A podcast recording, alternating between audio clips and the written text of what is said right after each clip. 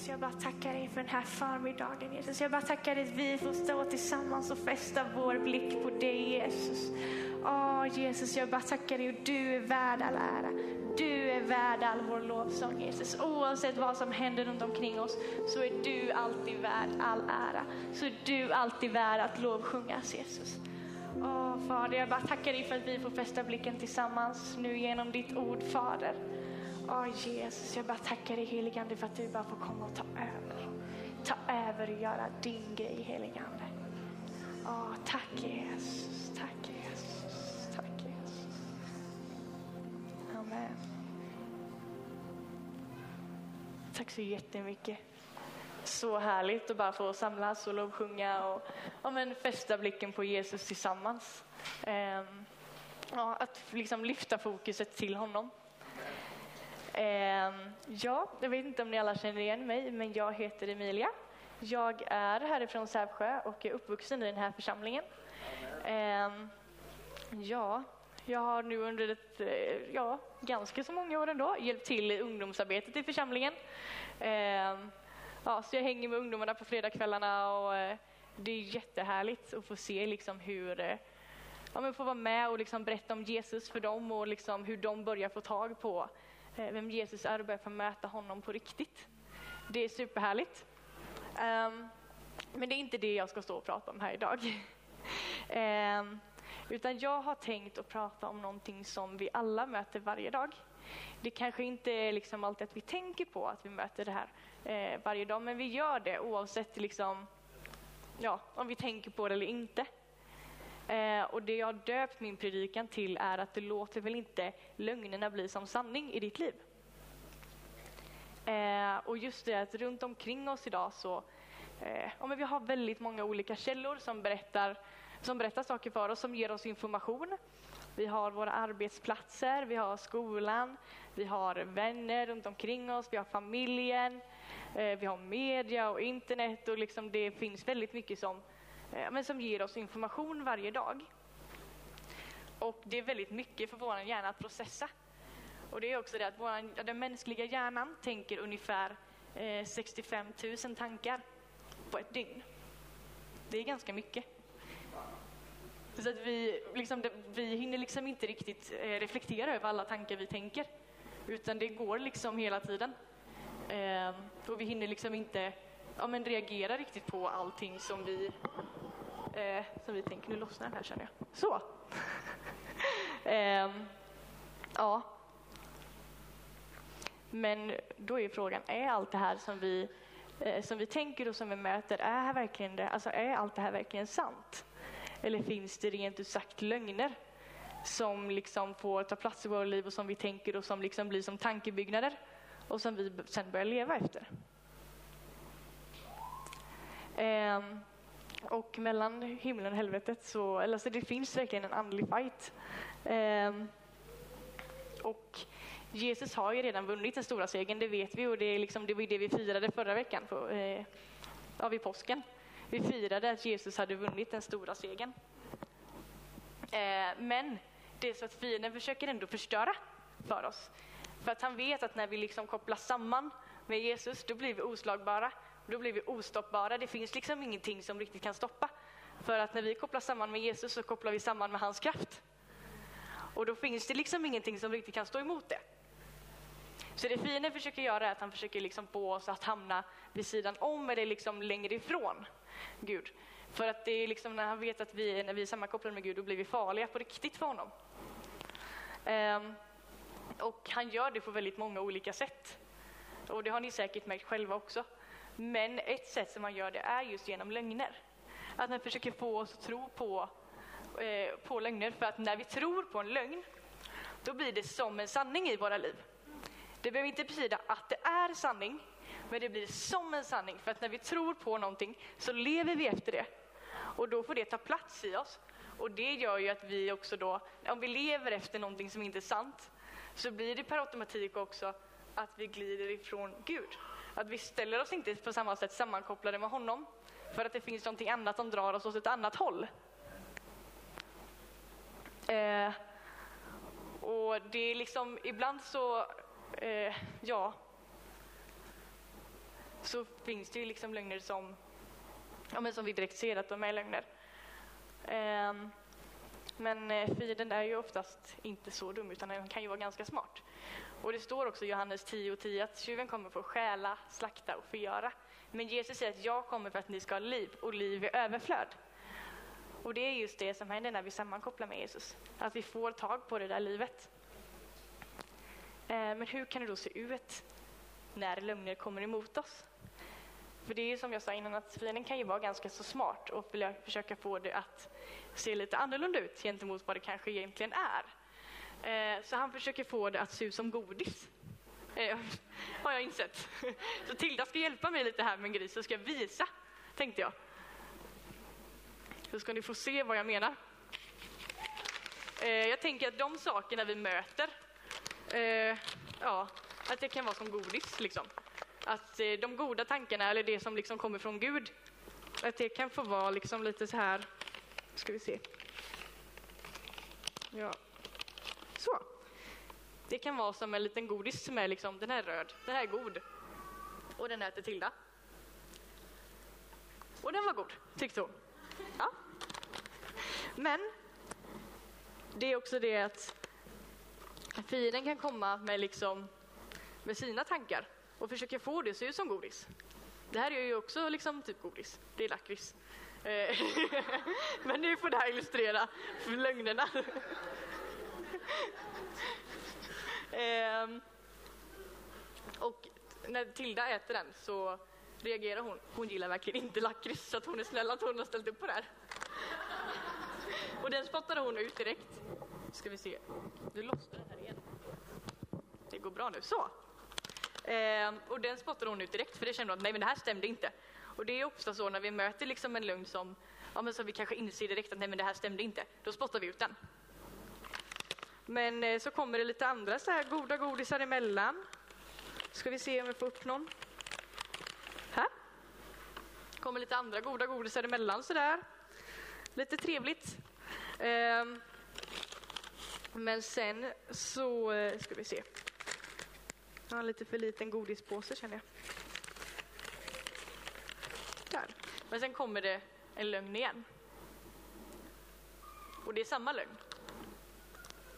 Och hon reagerar. Det är inte gott. Men hon sväljer det. Det kommer lite andra goda godisar emellan. Ska vi se.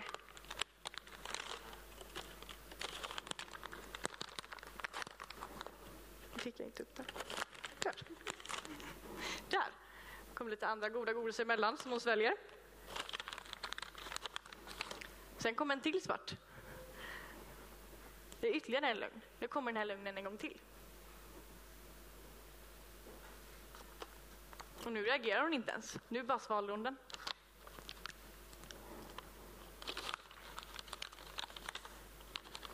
Kommer lögnen igen. Hon fortsätter svälja den. Hon tänker inte ens på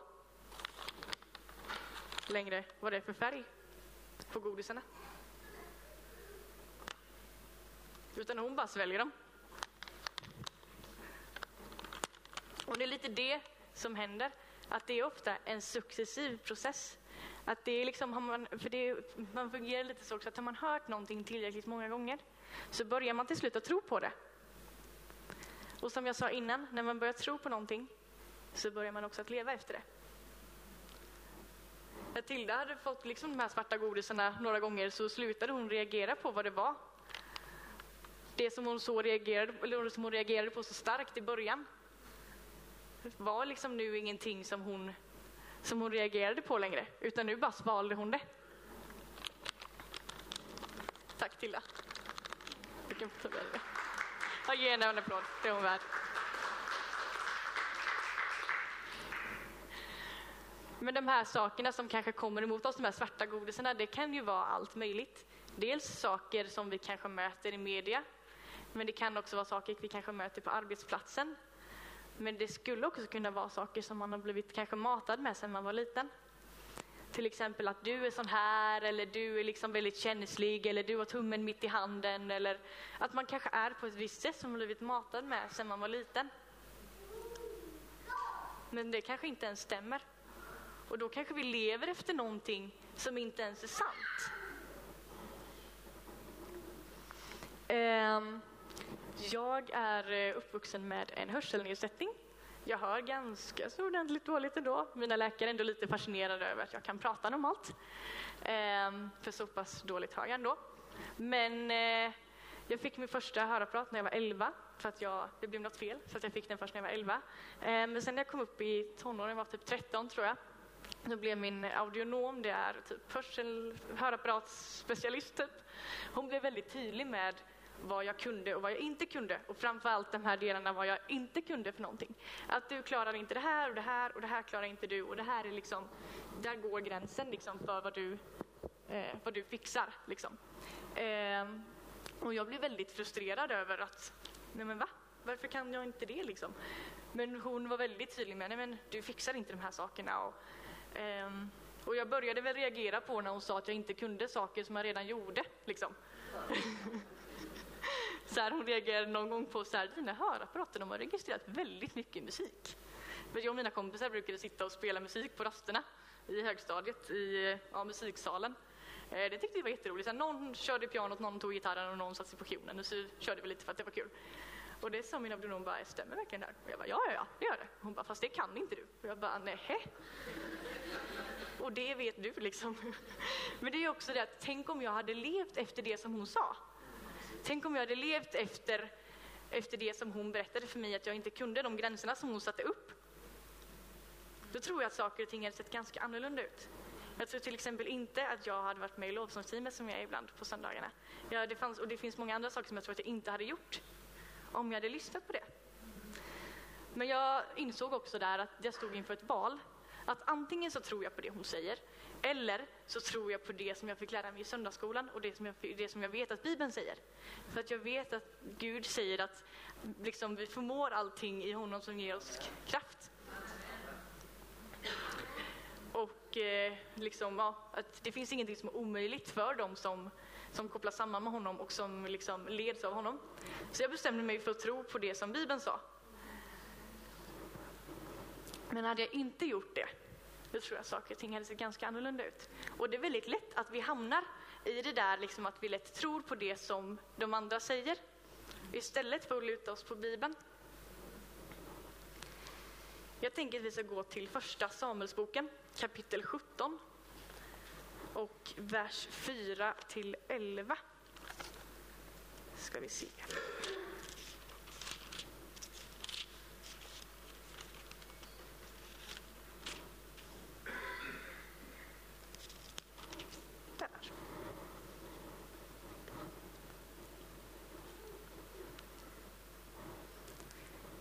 Står det så här. Det är också när David och Goliat möts. Men då står det så här. Då kom det fram en kämpe vid namn Goliat från Gat ur filisternas led. Han var sex alnar och ett kvarter lång. På huvudet bar han en kopparhjälm och han var klädd med i en fjällpansarskjorta. Pansaret var av koppar och vägde 5000 cyklar. Han hade benskenor av koppar och ett kastspjut av koppar på ryggen. Hans spjutskaft liknade en vävbom och hans spjutspets var av järn och vägde 600 cirklar.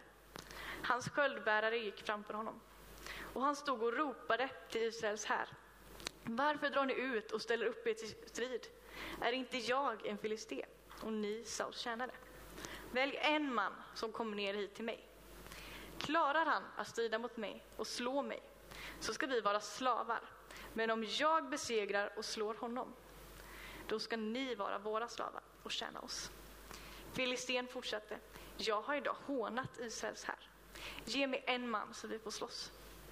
När Saul, och hela, när Saul och hela Israels här hörde vad Filisten sa blev de förfärade och skräckslagna. Här står då Goliat, en ganska, kanske i sig lite skräckinjagande syn. Men vad var det han gjorde? Han stod och skrek. Han ropade, han slogs med ord och liksom sådde in fruktan i sina motståndare. Det var ingen som slogs förrän David kom. utan han stod och ropade och hånade Israels här.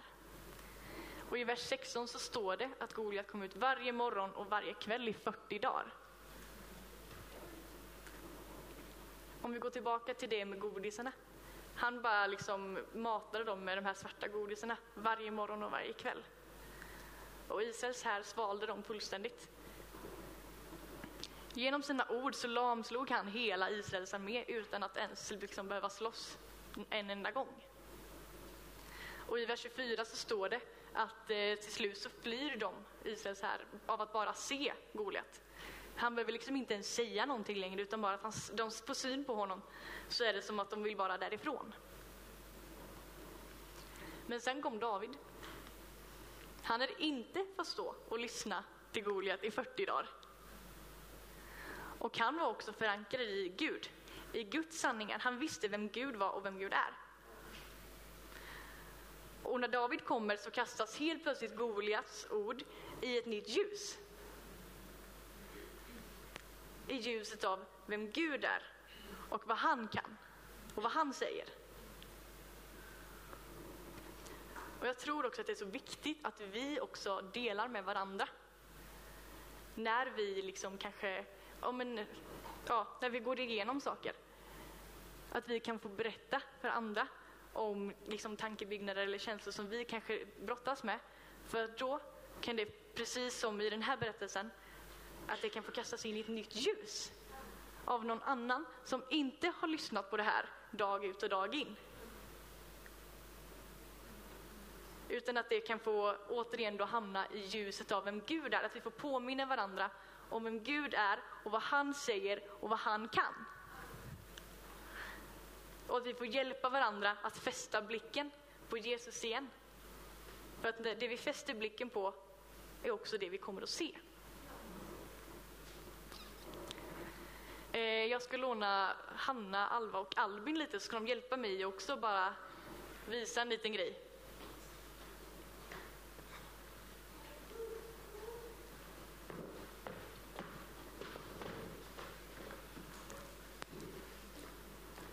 Yes. Det är då Albin, Hanna och Alva. Eh, och, och de är brandmän. Det ser ni yes. Och en brandmans jobb är att släcka bränder, eller hur? Det är ju det de jobbar med, det är det de gör. Um, men den här dagen så fanns det inga bränder att släcka.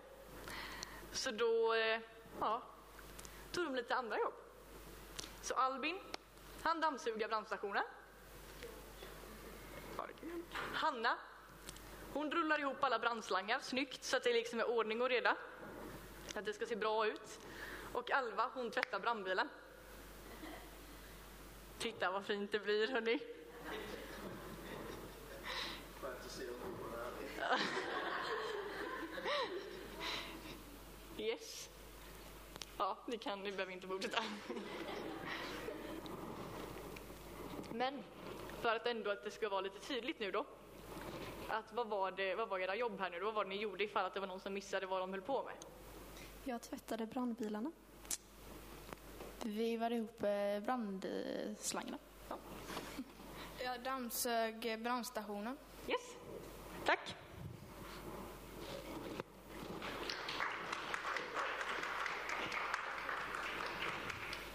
Hängde ni med på vad det var som hände här nu?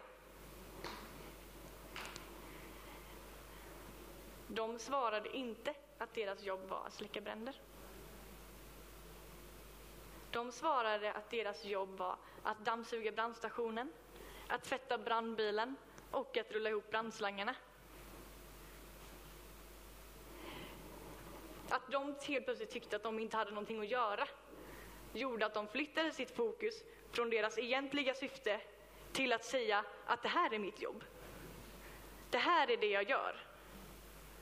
Det här var brandmän, inte liksom några städare. Och just det att när vi liksom tycker själva att nej men nu så nu har jag liksom ingenting, vad är, liksom, vad är min kallelse? Eller liksom, det känns som att man kanske står och väntar och trampar.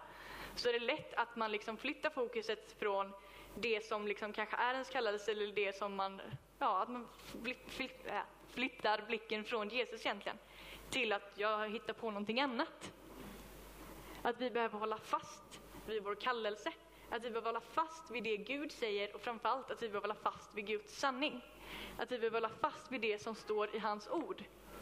För att när vi håller fast vid hans ord så kan vi också, och liksom när vi håller oss nära Jesus, så är det alltid lättare att höra vad Jesus säger. Och då är det också alltid lättare att, eh, att ledas av honom och att gå dit han vill. Um, och idag så möts vi av liksom, negativ nyhet efter nyhet angående krig och fortfarande en hel del kring pandemin som liksom är över för oss här ganska till stor del men inte globalt sett. Um, och det är skjutningar och det är liksom, ja, hela den biten liksom. Och dessa nyheter är ju oftast sanningen. Det är ju oftast liksom verkligheten, det är ju saker som händer. Och saker som vi också behöver förhålla oss till. Men vi har också en sanning i Guds ord. Till exempel att vi inte behöver vara rädda. När pandemin kom så eh, gick jag bibelskola, jag bodde på Cypern. Eh, och Cypern var det sista landet att få in covid, eh, ja, liksom bekräftat så. Ehm, men vi hörde ju och såg på nyheter och så där hur det hade gått i andra länder och vad som hände och att det blev, det blivit kaos egentligen. Men ett bra tag innan viruset ens kom in på Cypern så gick folk runt med munskydd och det var handskar och de spärrade av vissa platser på bussarna och det var, det var liksom, man märkte att folk är rädda. Och det var just det att det var någon, det liksom, rädslan spreds så otroligt mycket snabbare än det här viruset. Och det satte sitt, liksom, det fick ett grepp om människor så otroligt mycket snabbare och till liksom större utsträckning än vad viruset fick. Sen säger ju också Jesus att vi ska inte vara dumma, vi lever i den här världen, men vi ska inte leva av den här världen. Att vi, det, vi har vissa saker vi kanske behöver förhålla oss till, som nu, till exempel när covid-restriktionerna var. Att vi, vi kunde liksom inte bryta mot dem så. Men just att vi behöver inte vara rädda. För att den sanningen är ännu större än våra omständigheter. Och det är just det med Bibeln och det liksom med Guds ord och det Gud säger. Att det är alltid större än våra omständigheter. Um, och att rädsla kan göra oss både förlamade och stressade. Och det säger Jesus att det behöver vi inte vara. Um, men hur ska vi då kunna veta vad som är Guds sanning och vad som är liksom, ja, men det som han säger och saker som kanske rent utav är lögn eller kommer från liksom andra håll. För att ibland så, ja, men som sagt, det kan se ut som godis. Det är inte alltid så lätt att avgöra vad som är vad och vad som kommer från vilket håll och vad ska vi tro på och vad ska vi lita på. Och liksom. Ibland blir det helt snurrigt. Ehm, men jag tänkte jag har tre tips som jag brukar använda mig av när jag blir lite osäker. Så jag tänker att jag, jag drar dem helt enkelt. Eh, nummer ett, stämmer det överens med vad som står i Bibeln? För att vi vet att Guds ord är sanning, som jag sa innan. Och stämmer det då överens med det som står i Bibeln, ja men då vet vi att det kommer från Jesus. Eh, och vi behöver verkligen vara förankrade i Guds ord. Och är det så att vi känner att nej, men jag vet inte vad det står i Bibeln om det här, men då finns liksom Bibeln så att vi kan få läsa, att vi kan få eh, om en söka Gud i det och att vi kan få ta reda på vad det står i Guds ord.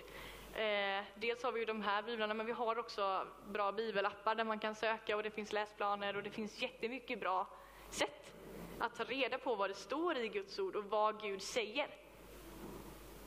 Eh, det var en av mina bibelskollärare som, sa, eller som berättade att eh, han hade hört om en man som jobbade med att eh, ja, men så här, urskilja sedlar. Och hans jobb var då att avslöja förfalskade sedlar. Eh, att avslöja bedrägeri helt enkelt. Eh, och då fick han frågan om hur han jobbade.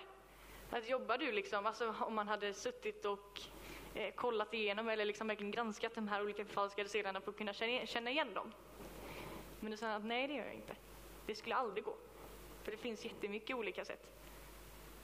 Jag sitter och läser de riktiga sedlarna och kollar, i, kollar på dem så noga så att jag kan varenda liten del av de här sedlarna. så att jag kan se när någonting inte stämmer. Och på samma sätt så behöver vi också vara förankrade i Guds ord. Så att vi ska kunna se när det är någonting som inte stämmer. När det är någonting som avviker, när det är någonting som säger någonting annat.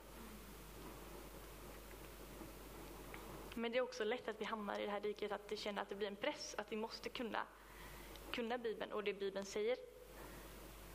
Men det är det som är så härligt, att det kommer alltid att finnas mer. Vi kommer aldrig veta allt. För det kommer alltid finnas mer att läsa. Och Bibeln finns alltid tillgänglig och Gud vill verkligen alltid hjälpa oss med det. Och hela Bibeln är verkligen full av det Gud säger. Tips nummer två är, känns det här positivt eller negativt för samvetet? Man kan säga att Gud har gett oss lite som, eller samvetet lite som en kompass för vad som stämmer och inte stämmer, eller liksom åt vilket håll man ska gå eller inte gå. Att det finns, liksom, det kan kännas lite som att nej men det här känns inte bra i samvetet. Liksom.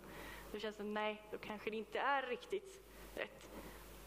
Men det är också lurigt. Vi ska inte förlita oss på samvetet, vi ska inte förlita oss på våra känslor. Det är inte det vi ska ha som grund när vi väljer vad vi vill tro på. För vi ska, det är liksom den grunden, det är Gud och det är Guds ord. Men samvetet kan få vara lite som en kompass. För att det kan hjälpa oss att visa riktningen. Och Guds ord är kartan. Ehm.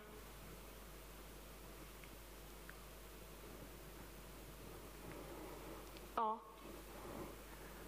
Och liksom så här att vandra efter friden, efter Guds frid. För att där Guds frid är, där finns hans sanning.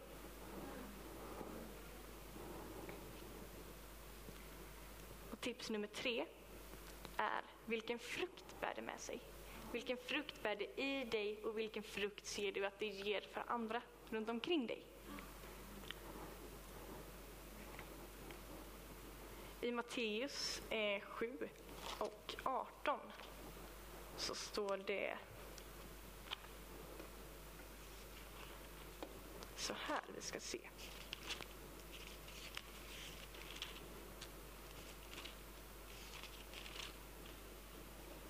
står det så här. Ett gott träd kan inte bära dålig frukt och inte heller kan ett dåligt träd bära god frukt. Eh, jag tänker vi kan också läsa i Lukas evangelium. Där står det, ska vi se. Det är kapitel 6 och vers 43 till 44. Ska se om jag hittar också här. Här! Där står det i princip samma sak, men med lite andra ord. Det står så här, inget gott träd ger dålig frukt och inget dåligt träd ger god frukt. Varje träd känns igen på sin frukt. Så vilken frukt bär det med sig, både för dig och för andra? Och det är också, jag vill verkligen bara också betona att det är viktigt att se helheten här. För det kan vara lätt att det kan kännas, ja men det känns gott för mig. Men det kanske bryter ner eller liksom, eh, ja men sårar eller liksom skadar andra. Så att inte glömma bort att se hela bilden. Och Jesus vill hjälpa oss att se hela bilden. När jag gick i typ eh, nu ska vi se. Var jag var någonstans? Där var jag. det är men just det att vi kan påverka människor så otroligt mycket mer runt omkring oss än vad vi tror. Och att vi blir påverkade av andra också så otroligt mycket mer än vad vi tror. Så därför är frukten väldigt viktig. I Galaterbrevet eh, kapitel 5 så står det, ska se,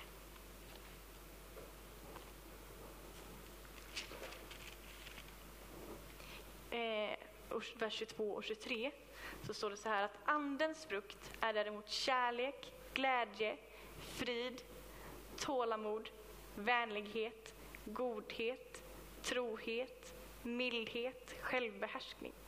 Sådant är lagen inte emot. Att det är det som är Guds frukt. Det är det som är frukten av, av det som Gud ger och frukten är beroende av trädet och inte tvärtom.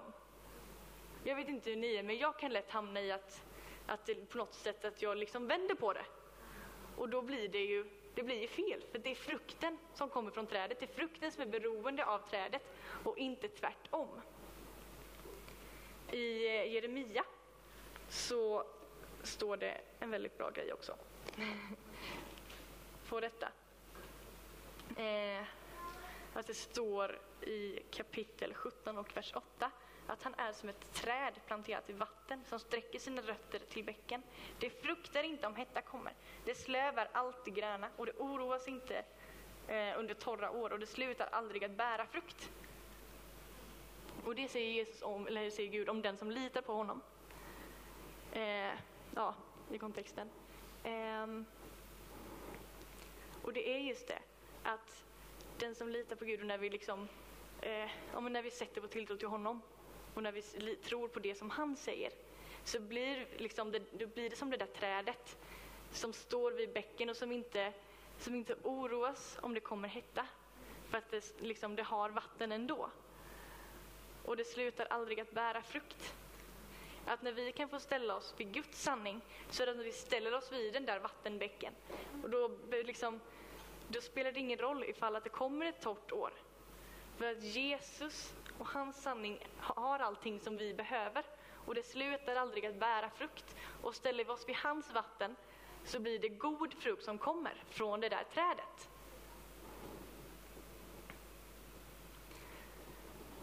Och jag vill också bara nämna att det här med bakomliggande intentioner. Jag vet inte hur, liksom, om ni har fastnat i det där diket någon gång, men jag har gjort det.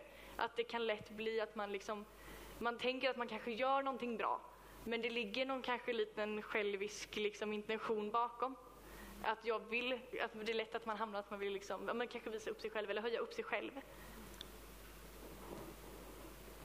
Men det är liksom, man tänker att det ska se fint ut gentemot någon annan, att jag gör någonting gott för någon annan. Men det handlar om att höja upp mig själv. Så ger det också en besk smak på frukten. Och det är faktiskt också direkt avgörande i det långa loppet de här grejerna är någonting som jag eh, verkligen också får jobba med. Eh, och jag har gått på så otroligt mycket lögner i mitt liv. Eh, och när jag, ett exempel på det är när jag gick i typ sjuan, åttan någonting. Eh, det var i högstadiet i alla fall, så eh, drog jag mig undan från mina kompisar, från mina vänner. Jag slutade i princip att umgås med dem på rasterna för att jag trodde att de tyckte att jag var jobbig när jag inte hörde vad de sa. När jag bad dem repetera och det gjorde att jag drog mig undan från dem och liksom i princip slutade umgås med dem på rasterna i skolan. Um, och det visade sig sen att det var inte alls sant. Det stämde inte. Och då hade jag dragit mig undan på grund av no att jag trodde på någonting som inte var sant. Och jag har också tänkt på det att hur många gånger får inte världen oss att göra andliga amputationer? Då vi kanske drar oss undan eller lägger bort någonting för att liksom, vi tror på någonting som inte är sant, men som Jesus säger att jo men det där, det där är bra, det där vill jag använda. Det där vill jag använda för att bygga upp mitt rike. Att jag tror att så många gånger så kan jag i alla fall känna att jag backar undan och för någonting som jag sen inser att nej men det stämde ju inte. Det var inte alls rätt. Och ibland så hamnar vi också i det där diket att vi kanske försöker själva att vi glömmer att sammankoppla med Gud, att vi glömmer att ställa oss på Guds sanningar. Och vi är ju människor, liksom. och ibland så blir det lite fel. Ibland händer det grejer och jag har i alla fall råkat såra människor. Liksom. Och det kan liksom vara lätt att man hamnar där. Men då får vi fästa blicken på Jesus igen. Och reda upp tillsammans med honom. Och jag tror också att det är viktigt att vi med hjälp av Jesus också kan få hjälp att se skillnaden på fiendens lögner som kommer emot oss och konsekvenser av det som vi gör när vi, råkar, eller när vi glömmer att sammankoppla med Jesus. Att det finns faktiskt en skillnad där. Att ibland så är det faktiskt vi själva som kanske råkar göra typ lite fel. Men när det blir så, så finns Guds nåd alltid där. Guds nåd är alltid större och han vill alltid, Jesus vill alltid hjälpa till att klä av skam och han vill alltid leda vidare. Det finns alltid liksom en famn att komma till. Och i Romarbrevet 5 och 20 ska vi se.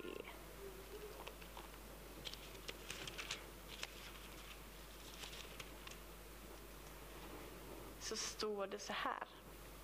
Men där synden blev större, där överflödade nåden ännu mer.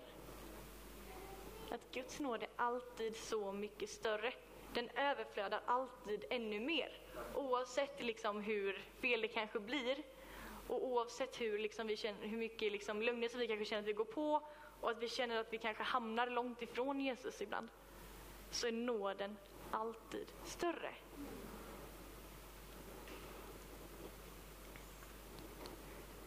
Och vi behöver också en sund liksom, relation till Guds ord. Vi behöver en balans. I gymnasiet så fick jag en otroligt osund relation till mat. Det ledde till en jättetuff period. Det blev en obalans. Liksom. Att man får i sig mindre energi än vad man kanske gör av med. Och det blir, det blir dumt. Och på samma sätt så be vi behöver ha en sund relation till, alltså precis som att vi behöver ha en sund relation till vanlig mat, så behöver vi också ha en sund relation till Guds ord. Att det är liksom där vi hämtar vår styrka. För att annars blir det lätt en obalans. Jag hade några kompisar som hade ett, så här, ett quote på sin, eh, på sin kylskåpsdörr där det stod att oavsett hur mörkt livet är så är det alltid ljust i kylskåpet. Och så här, först tyckte jag att det var lite kul, men sen tänkte jag att det är ju så. Det är ju liksom, alltid när man öppnar kylskåpet så blir man typ bländad av ljuset liksom. Särskilt om det är mörkt. Men det är ju även så hos Gud att oavsett hur mörkt liksom, andra saker kan vara och oavsett hur mycket som kommer emot oss så är det alltid ljust hos Jesus. Och det är alltid ljust i hans sanning. Sen kanske inte alltid att hans sanning känns så bekväm för att vi är människor som, ja, som gör fel. Men hans sanning är alltid nyttig för oss och hans sanning är alltid god.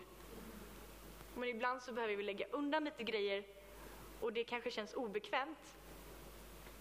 Men vi behöver ibland lägga undan grejer för att hans sanning ska få ta den platsen.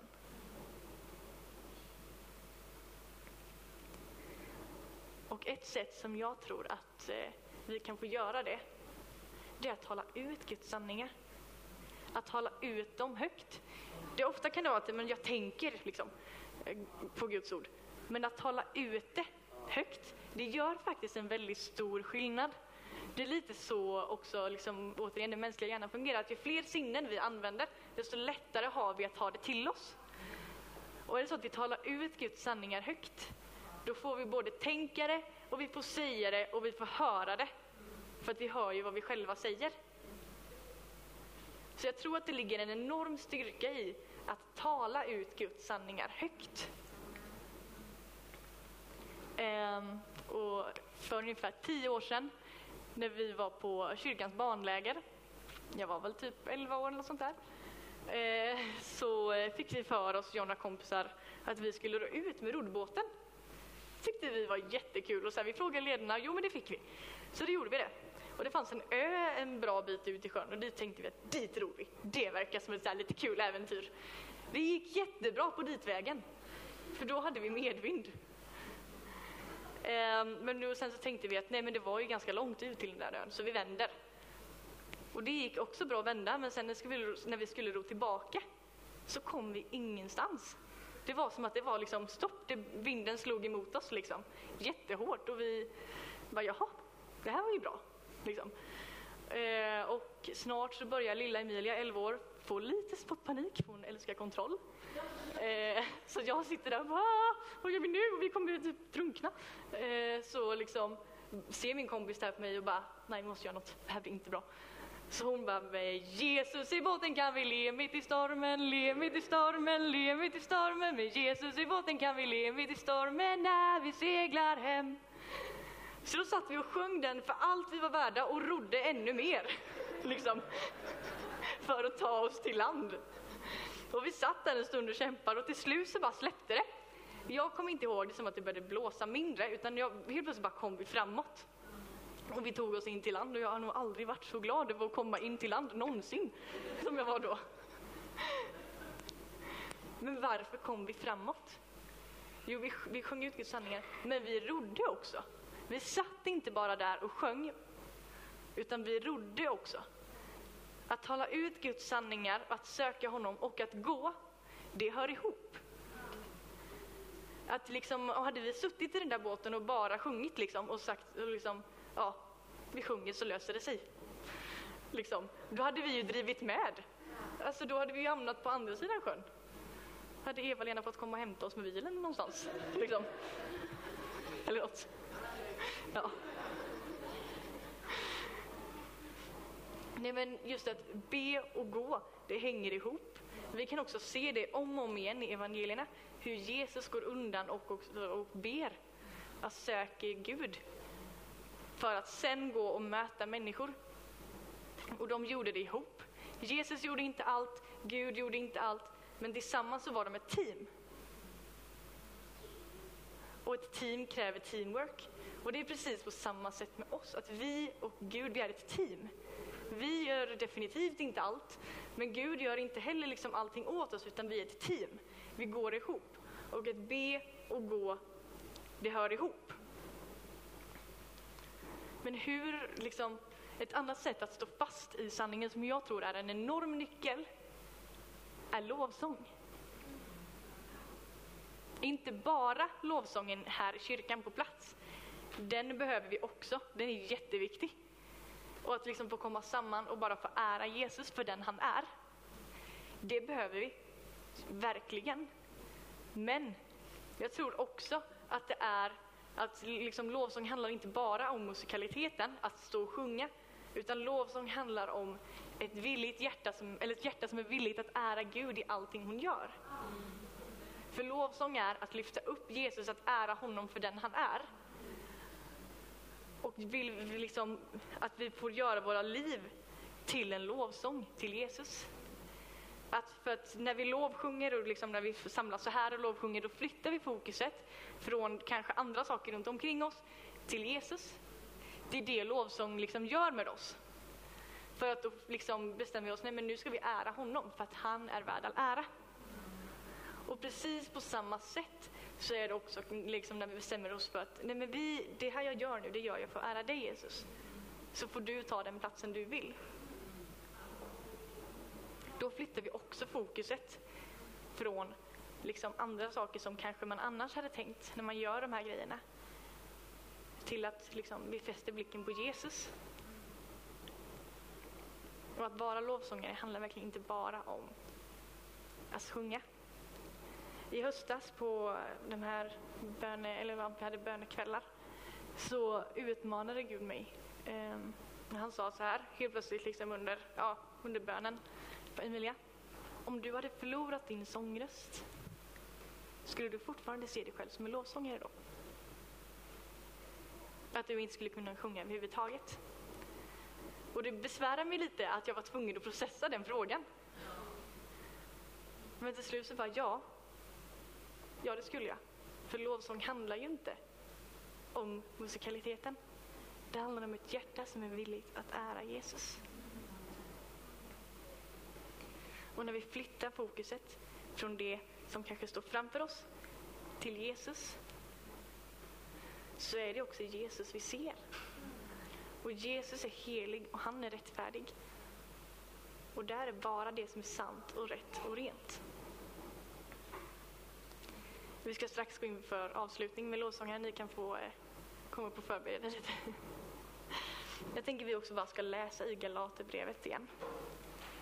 Kapitel 4 och vers 7. Det står så här. Alltså är du inte längre slav, utan son. Och är du son är du också arvinge, insatt av Gud. Alltså är du insatt av Gud och du är arvinge till hans löften. Att vi får vara det. Att vara arvinge och att vara, son, att vara son, det innebär också att vi får komma nära Jesus. Att vi får komma nära hans sanning. Och att när vi kopplas samman med honom, då får hans sanning ta större plats i våra liv. För sanningen är verkligen starkare än lögnen. Och Gud är verkligen starkare än allt. Och när vi kopplar ihop med honom så kopplar vi också ihop med hans sanning. Vi kopplar ihop med hans ord och det han säger och hans löften. Och när vi kopplar ihop med det och när vi liksom ber, då kan vi också få gå på det. Då kan vi också få gå med hans sanning som grund. Och oavsett hur mycket andra saker kan skaka runt omkring oss, så skakar inte den grunden. För att när Jesus uppstod så liksom fäste han den grunden. Och det finns ingenting som kan rubba den grunden. Och han vill hjälpa oss att förstå det. För det är en skillnad på att veta om en sanning och att förstå en sanning. När vi vet om en sanning, då är det här uppe. Men när vi förstår hans sanning, då trillar det ner härifrån, upp härifrån, ner hit. Och det är då det kan få bära sin frukt. Och Jesus vill hjälpa oss att förstå det. Han gav oss den helige Ande enbart som hjälparen. Det är det han säger, att jag ska sända en hjälpare till er. För att vi ska kunna få förstå ännu mer om hans sanning. Han vill hjälpa oss att låta hans löften vara större i våra liv än vad kanske utmaningarna är, eller omständigheterna. Vi ska nu bara få eh, ja, men lovsjunga Jesus lite till. Ehm, och är det så att vi kommer också bara öppna upp lite allmänt för förbön. Så är det så att ni känner att nej, men jag vill ha förbön så finns jag till det här. Ehm, jag tycker, nu tycker jag att vi, vi ärar Gud lite till.